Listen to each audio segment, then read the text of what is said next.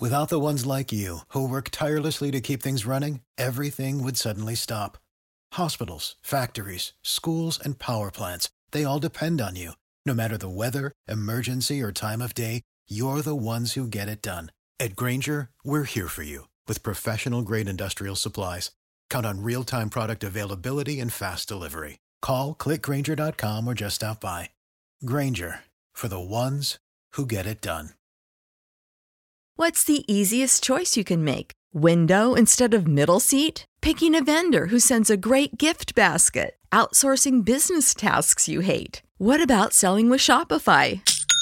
Whether you're selling a little or a lot, Shopify helps you do your thing, however you cha-ching. Shopify is the global commerce platform that helps you sell at every stage of your business. From the launch your online shop stage to the first real life store stage, all the way to the did we just hit a million orders stage. Shopify's there to help you grow. Whether you're selling scented soap or offering outdoor outfits, Shopify helps you sell. Wherever and whatever you're selling, Shopify's got you covered. Sign up for a $1 per month trial period at shopify.com slash try. Go to shopify.com slash try now to grow your business, no matter what stage you're in. Shopify.com slash try.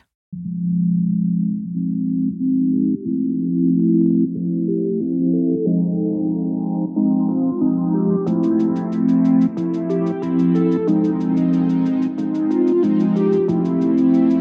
inside the Celtics Lab podcast. Cam Tabatabai and myself, Justin Quinn, are here with Professor N. Jeremi Duru to talk about the historic Wildcat strike that took place last Wednesday with the Milwaukee Bucks players refusing to play in the 2020 NBA playoffs in response to the police shooting of Jacob Blake, a black man from Kenosha, Wisconsin. For new listeners, Professor Duru joined us ahead of the Disney restart to discuss the racial justice component of the restart and how players might encourage lasting change through the platform, uh, including exactly this sort of strike. The author of Advancing the Ball Race, Reformation, and the Quest for Equal Coaching Opportunity in the NFL, Professor Duru is an expert on sports law and its intersection with race. Thanks for joining us again to talk on this uh, momentous day. Uh, you're most welcome. Happy to be here. So, Cam, could you maybe walk us through uh, how we ended up getting here? Yeah, well, where do you want to begin? I mean, I guess we don't have time to cover 400 years of American history, but we could start with maybe the past few weeks.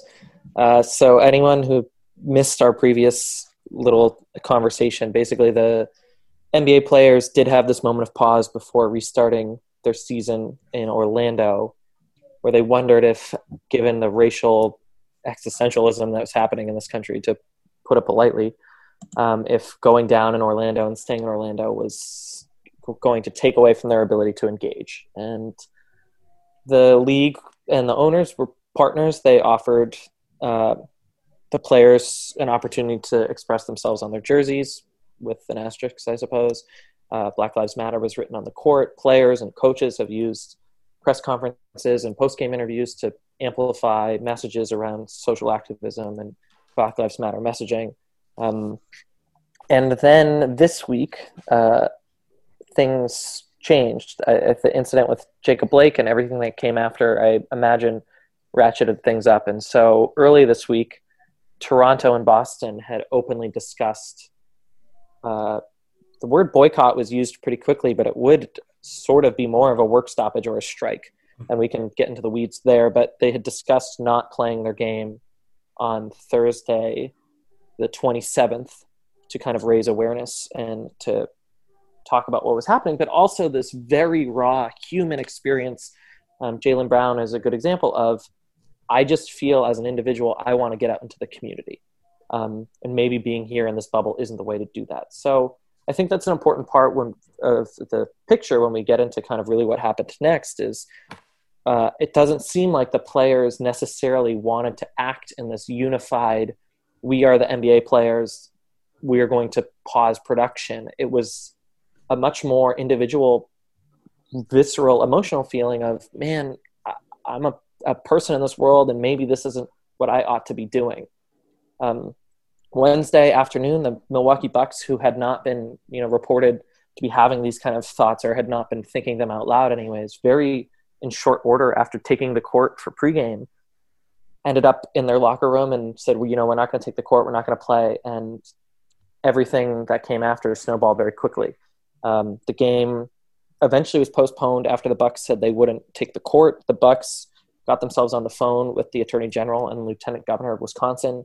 And meanwhile, you saw Houston and Oklahoma City players say, We're not going to play. We had uh, Los Angeles and Portland do the same. And then the league itself said, We're postponing these games, which is, again, this tension that we can talk about. Um, late into the night, the players had a closed door meeting first with the coaches and then just the players. And it was reported that uh, the Los Angeles teams in particular were going to leave the NBA bubble and effectively cancel the rest of the season, um, but that they would quote unquote sleep on it. Um, now, today, at the time of this recording, it's Thursday the 27th. The players have come together and said they are going to resume play. Uh, there won't be games today, Thursday, or Friday, presumably. And they have had an audience with the owners and with the league about how they can remain in Orlando, continue to play basketball, and use uh, this platform, whatever that means. And I guess while I just wrap up the quick hits, um, as far as I can tell, eight MLB games have been canceled in solidarity. Uh, the NHL today on Thursday has canceled its slate of games. The WNBA, which has been on the forefront of all of this, has also shown up big. Um, and even in the world of tennis, there have been cancellations in solidarity. So at the time of this recording, that's basically where we're at. I'm sure I left out major details, but uh, that would be the quick hits. So, um, how are we feeling about this? You know, that's a huge question. How are we feeling about this? You know, the question is, what is this? How are we feeling about yeah. you know, the state of our nation? How are we feeling about addressing the state of our nation during a pandemic? How do we feel about the NBA players doing what they've done? How do we feel about the NBA even playing? I mean, it's hard to know what to feel. I mean, I, you know, none of us have ever endured anything like this. And and when I say none of us, I mean none of us. And this, you know, anybody conceivably listening to this podcast in this world, nobody was of age to be cognizant of things back in 1918.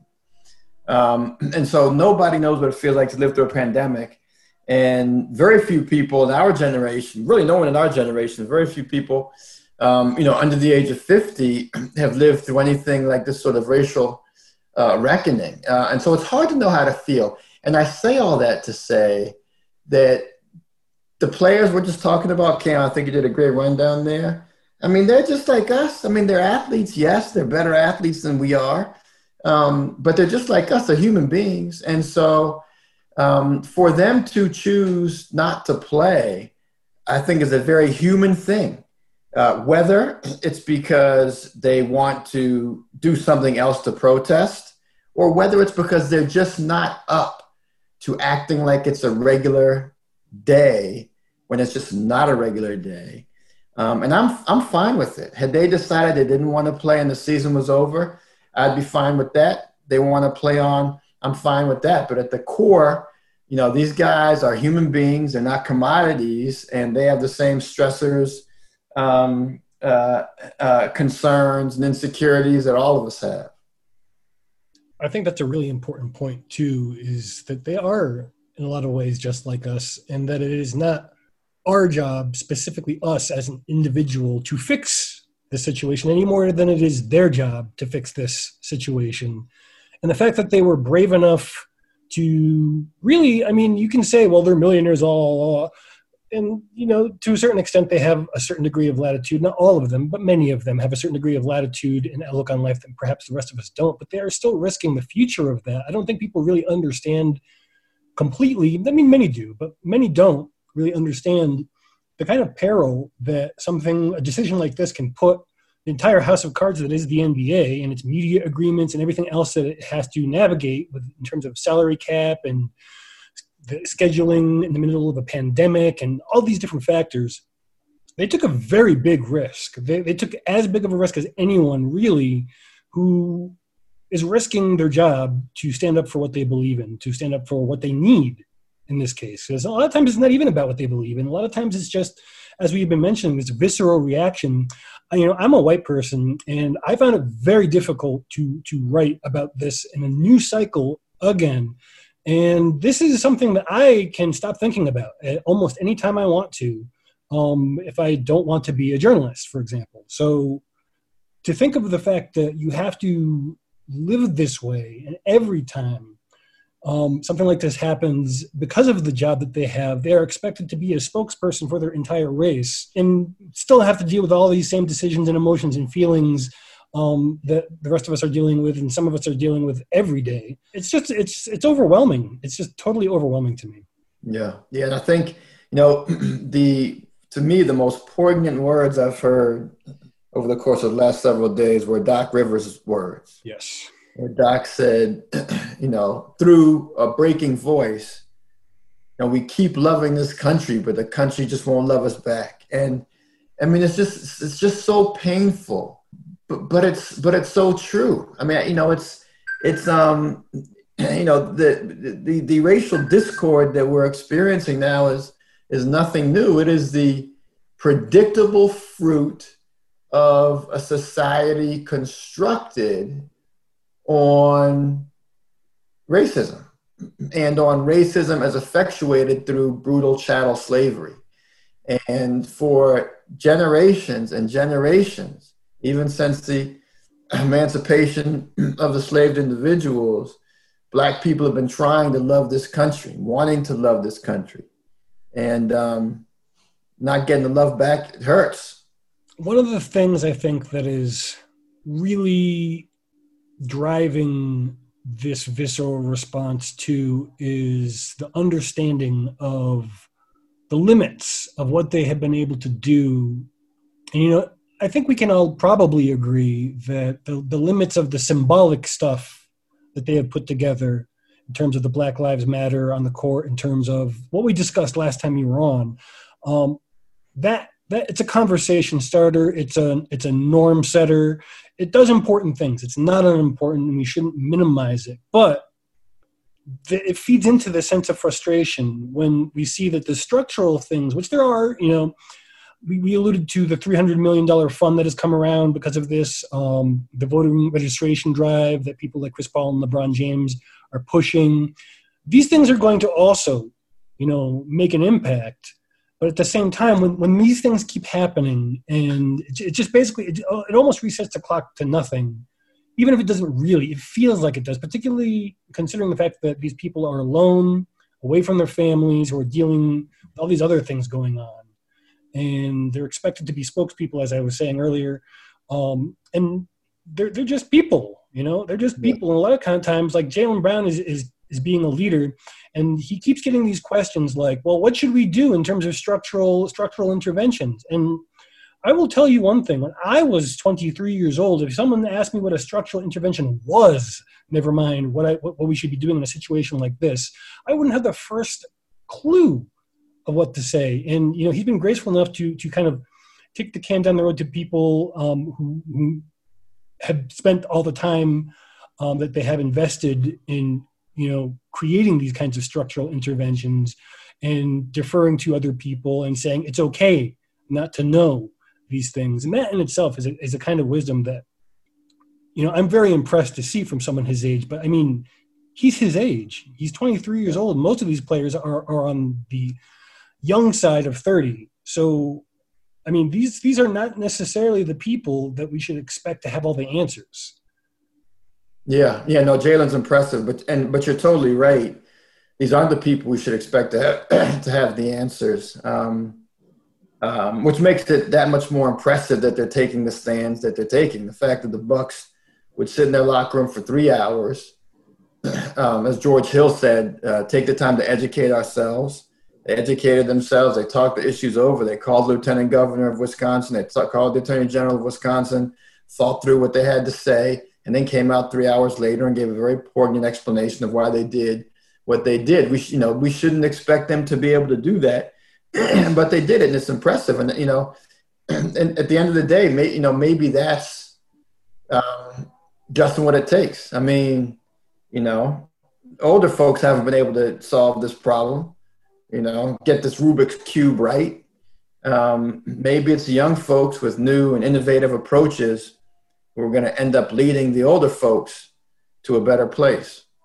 I think so. I, I, I, do really like what I what I'm hearing. You know, even before uh, people who have been studying things like this for some time, like us, um, have necessarily jumped in the fray. We are we are hearing um, calls from players, from from media, um, from from many different corners that people should partner with people who can magnify what they don't do well.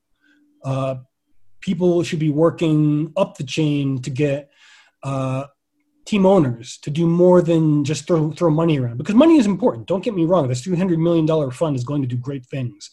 But at the same time, they can also, as has been pointed out, pick up a phone and call a governor without the whole team having to strike. And the governor is going to listen you know and then you don't have to put the entire nba season in jeopardy just so someone will actually listen to a black voice about life or death for black bodies i i think that that's super important to get that kind of participation that kind of active participation from ownership if they want their their players to participate in good faith and it, what we still need to be honest even though it's worked very well is a big risk for them what they're doing being away from their families being away from their communities in a time like this even without the racial component is a huge ask. And I think that, you know, when you introduce other things like going down this this chain of, of working together to local activists who have been invested in the communities, who have been in conversation with local communities in their home markets, um, and know the local politicians, know the local machines, know the local lacks and resources. Those are the people that we want to get in a position to be speaking. And the NBA players and their organizations are in an outstanding position to be able to operationalize this. And I think that that is that is the thing that I think that we can hope for the the best thing that we can hope for coming out of this. But you know, I'm open to hearing what what you guys think should or could come out of this. Like, what are what kinds of interventions should we be looking for? Should we expect? Should we be advocating for or asking others what they think about?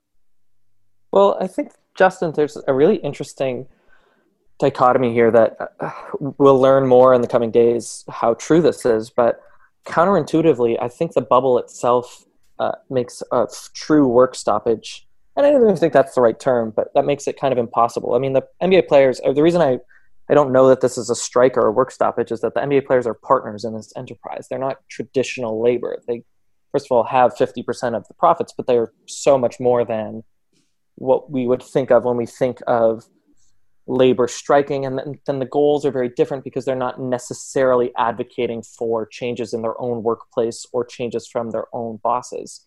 So i think that that's its own kind of sticky premise is how can quickly the nba players say you know we're pausing this product to make change and then have the nba and the owners who are kind of on the opposite side of the table kind of float the bill because every day that they're at Disney, the owners and the NBA are ponying up a ton of money.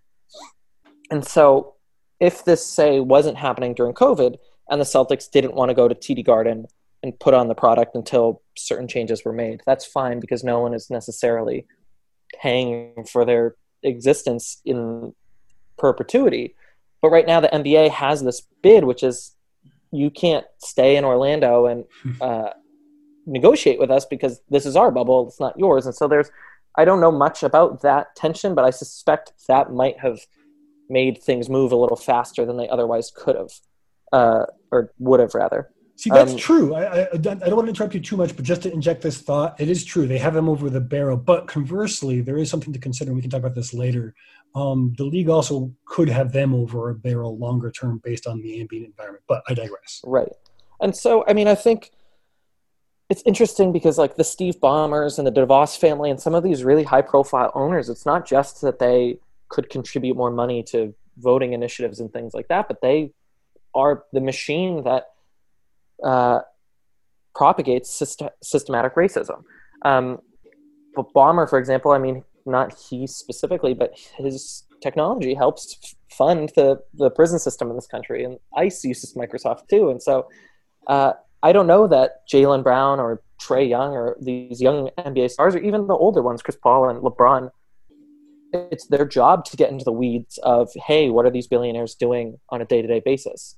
Um, so it's interesting just in the past 24 hours to see all of these different phrases of conversation that are happening that's so much bigger than the players themselves. And just having this moment of pause i suspect is a net positive for that reason that we're having these intense conversations. Yeah no, I, i'm really glad you said that cam because i agree. I mean having this um, this having this moment alone is a positive. Do the players hope something will come out of it something uh, tangible society altering uh, certainly. Uh, do those of us who care about systemic racism being dismantled hope that something will come out of this tangibly? Uh, absolutely.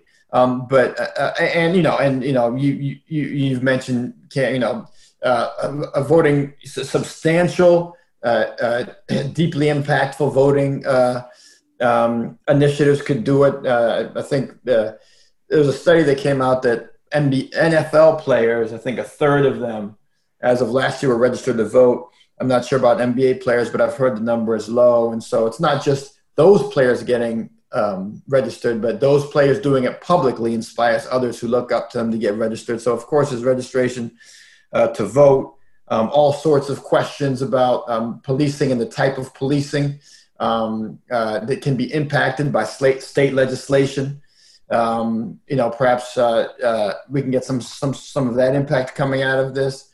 Um, but and I hope we do. But if we don't, the fact that these young individuals were able to stand up and make this and become activists at a young age and see the strength of their voices, um, see that they can shut down, at least for a little while, a massive industry is empowering. And I think that will will fuel them to be impactful um, uh, activists as they get older leave the game and go on to do other things. So even if it's just the we'll call it uh, wildcat strike, we can talk more about what we should call it legally. But even if it's just that, forcing people to think about what's happening in this country, that is, Cam, I agree, a net positive.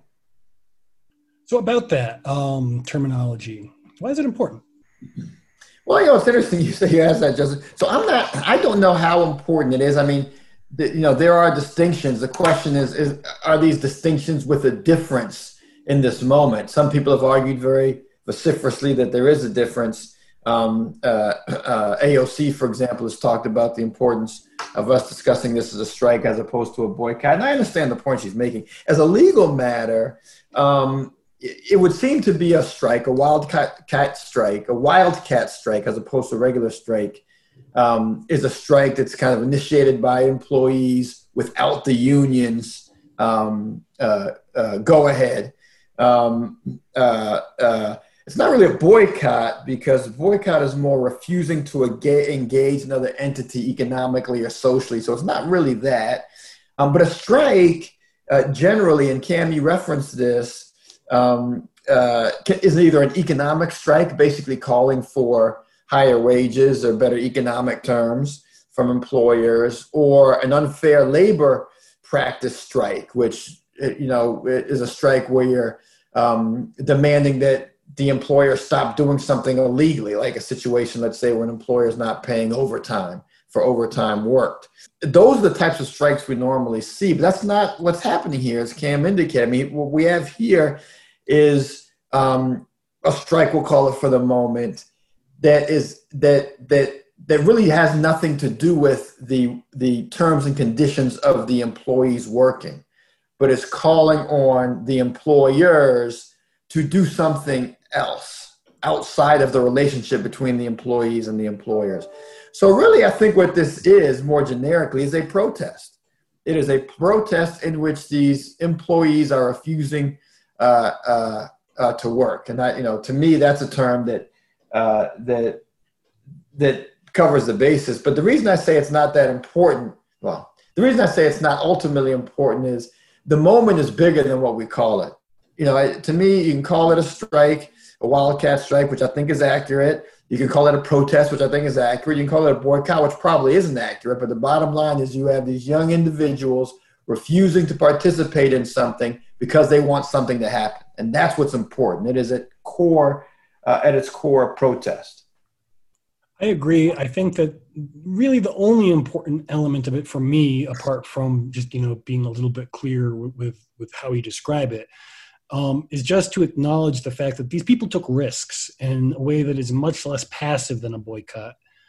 However, we think about a boycott, it's okay if people want to use that, if that becomes a term, as long as we understand the risks that these people took and as long as it doesn't dilute or whitewash what ended up happening, which is the concern, I think, with using the term boycott, because it sounds very passive and it makes it very easy to say that the games were postponed, and not that they postponed the games. And ultimately it's much less important than the things that they are are pushing for but i do think it is important to make sure that we we grant the people credit behind this uh, the full the full credit for for the risk that they took in doing this. Yeah that's a fair point. That's a, that's a fair point. And i think whether you call it a strike or a protest um, you know, the, the risk is embedded there what do we think the the near term outcome of this is likely to be? What should it be? I mean, like, where is this going? Do we think, and where should it go? Well, you know, here's what's interesting. Based on the trajectory of our nation right now, um, sadly and tragically, we have no reason to have confidence that there won't be another police shooting tonight or tomorrow. Mm-hmm. And so, that being the case, these players were on the verge of abandoning the season. We heard the Clippers and the Lakers decided they were going to essentially and kind of got pulled back. Um, if something like this happens again tomorrow, do we think that they're going to, can you know, just stick to the decision that was made today to keep playing? And if it happens a week after that, I mean, I think it is. Everything is so so tenuous right now. Um, it's hard to know, uh, you know, what will happen uh, next. It's deeply dynamic, and you know, I just because it's been determined today that the season will continue, I don't think we should feel as though it's a certainty that the season will indeed come to a, uh, you know, come to a conclusion at the end of an NBA final series. Excellent and I think, I think also uh, what is at risk and really the unfortunate reality that you're exactly right is this could happen next week. And I think it goes back to kind of what we were saying before is that this wasn't necessarily this unified moment for the NBA so much it was human individuals reflecting on their lived experience and where they fit into the broader strife in society. And so I, suspect if uh, god forbid it something like this happens again next week a month from now you could have players opting out on their own accord not that the NBA players, the Players Association, acting of this unified uh, entity so much as players saying that this is bigger than me and, and bigger than basketball, and I just I just got to get in there, and I could see that happening. What's interesting, I think, about LeBron potentially or reportedly being one of the people who is most likely to leave or most agitating to leave is that it seems like there are these kind of two veins right now, and presumably people who are listening to this podcast are largely in agreement with the kind of things that we're talking about. And I think there are kind of two parallel tracks that are uh, seeing two different solutions. One is really institutional change. Um, what are you know police reforms that can happen, or in the case of LeBron, how can we get more people to vote? How can we uh, improve public education? And then I think there's another line of thinking that says, you know, this is to its core rotten and from its inception was built on genocide and slavery. It's never going to work. We need to radically reimagine it completely. And it's interesting to me that LeBron is kind of in that former camp of institutional change, but maybe was agitating to just leave and, and completely walk away from negotiating or, or leveraging power. And I think that just circles the drain around this is a really emotional experience for the players and for the country. So I think we just have to really give space for the players to be imperfect here because they are athletes and yes they have a bully pulpit that's much bigger than us but at the end of the day they're just individuals like anyone listening to this podcast and they're allowed to get things wrong. They're allowed to be contradictory. They're allowed to think one thing one week and evolve and change and think something the next week. So i don't whatever happens next if there's another huge inflection point or not. I, I can't imagine it's linear. I can't imagine it's clean. I think it will continue to be confusing and messy and dynamic, and uh, I guess that's just the nature of the beast. I agree 100%. I mean, I, I think there's just no way to know what's going to happen. and and I think the point Cam made is a really important one there at the end, which is that, you know, these individuals need to be allowed to be imperfect. You know, they may take, you know, they may, you know, there may be a player who who felt uh, last night they didn't want to play anymore, um, and he's now playing. And if something, God forbid, like this happens uh, next week, um, you know, that same person may say, you know what, I want to keep playing, and and that's fine. I mean, I think that again, going back to what we discussed at the very beginning of this conversation, we are all, all of us together in uncharted waters. And so um, I think we have to be consequently somewhat kind with each other as we figure out how we as individuals are going to navigate the waters. I really like that. I think that, uh, you know, Michael Jordan was involved in some of the talks to bridge the gap between the governors slash owners, whatever you want to call them, and the players. And he really emphasized that that listening is more important than talking right now for a lot of people. Uh, I think that is especially relevant to the media who is used to doing all the talking. I think that we really should be focused more on injecting less of our opinion and allowing for more of their own voice uh, in their own voice rather than our mediated voice. You know, mediate as little as possible and again, just to, to underscore what you two have also been saying, that how important it is to allow people to be imperfect, allow people to not be heroes and civil rights activists and brave warriors against COVID and everything else that they're being asked to, if not directly, implicitly. Uh, we need to give people space to be human and to deal with this however they're going to deal with this, I think. Yeah, that's right. I mean, you could even hear the exhaustion in our own voices, and we're not separated from our families. We're not being asked to talk in this day in and day out. I, I think there is a lot of power that the NBA players could wield, and their owners, like we identified before, there could be a real moment where the league uh, chooses to change things in a big, big way. And at the same time, it could be that these are people who are like every other American and people abroad right now are just trying to to keep the ship upright. So I don't know what happens next. I, I suspect not too much uh, that you would identify as radical. I mean, not which isn't to say that this wasn't. I know perhaps the most. How much more radical do you want? century, yeah.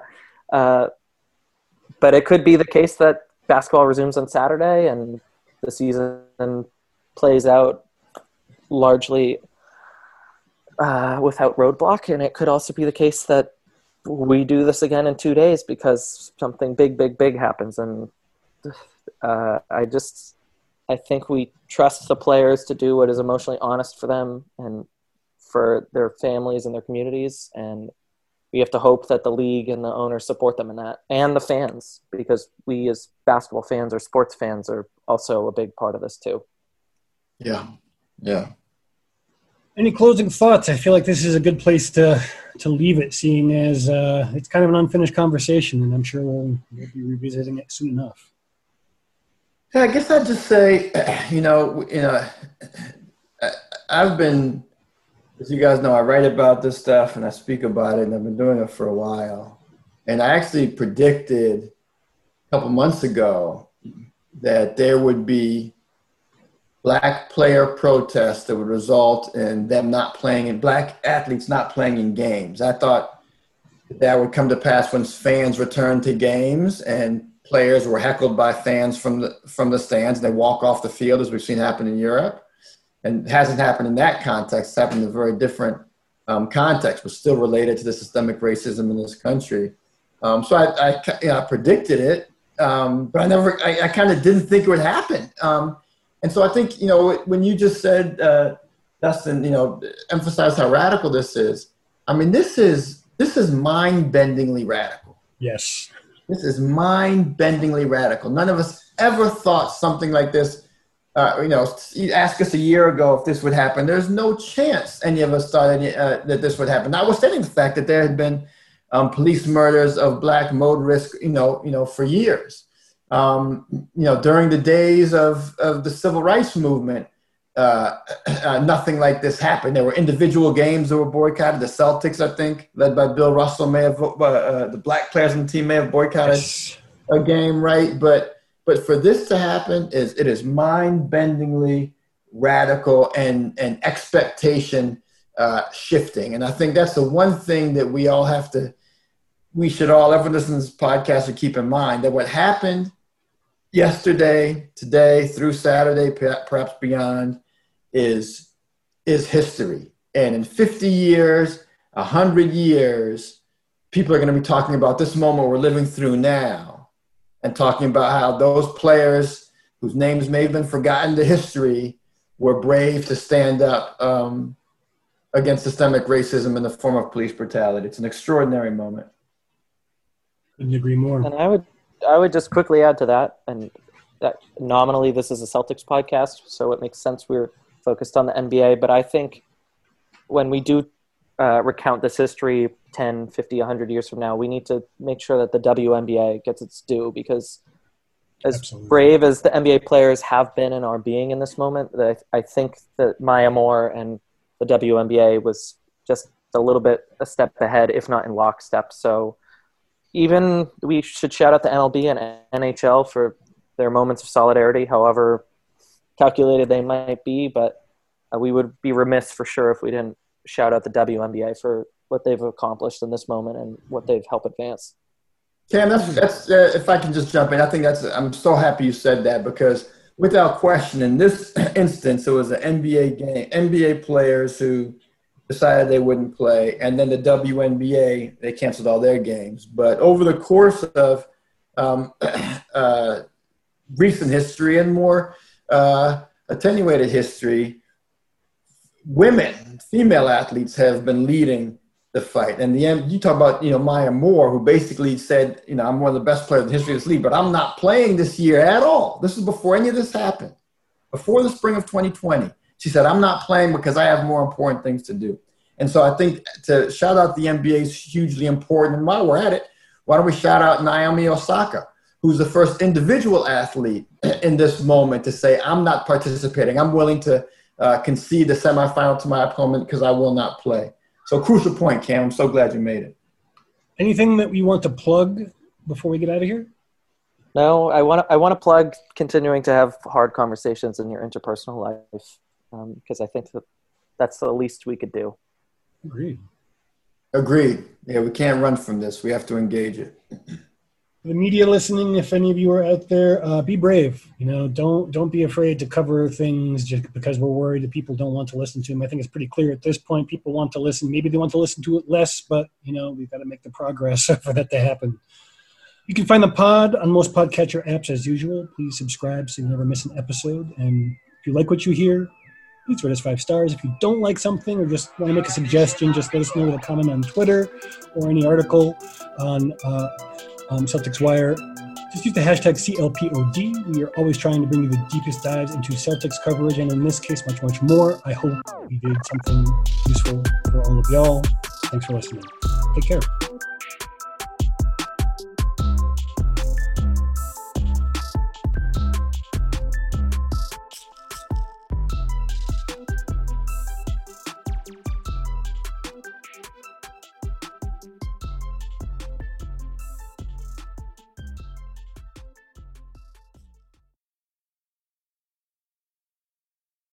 Save big on brunch for mom, all in the Kroger app. Get 16 ounce packs of flavorful Angus 90% lean ground sirloin for $4.99 each with a digital coupon. Then buy two get two free on 12 packs of delicious Coca Cola, Pepsi, or 7UP, all with your card. Shop these deals at your local Kroger today or tap the screen now to download the Kroger app to save big today. Kroger, fresh for everyone. Prices and product availability subject to change. Restrictions apply. See site for details.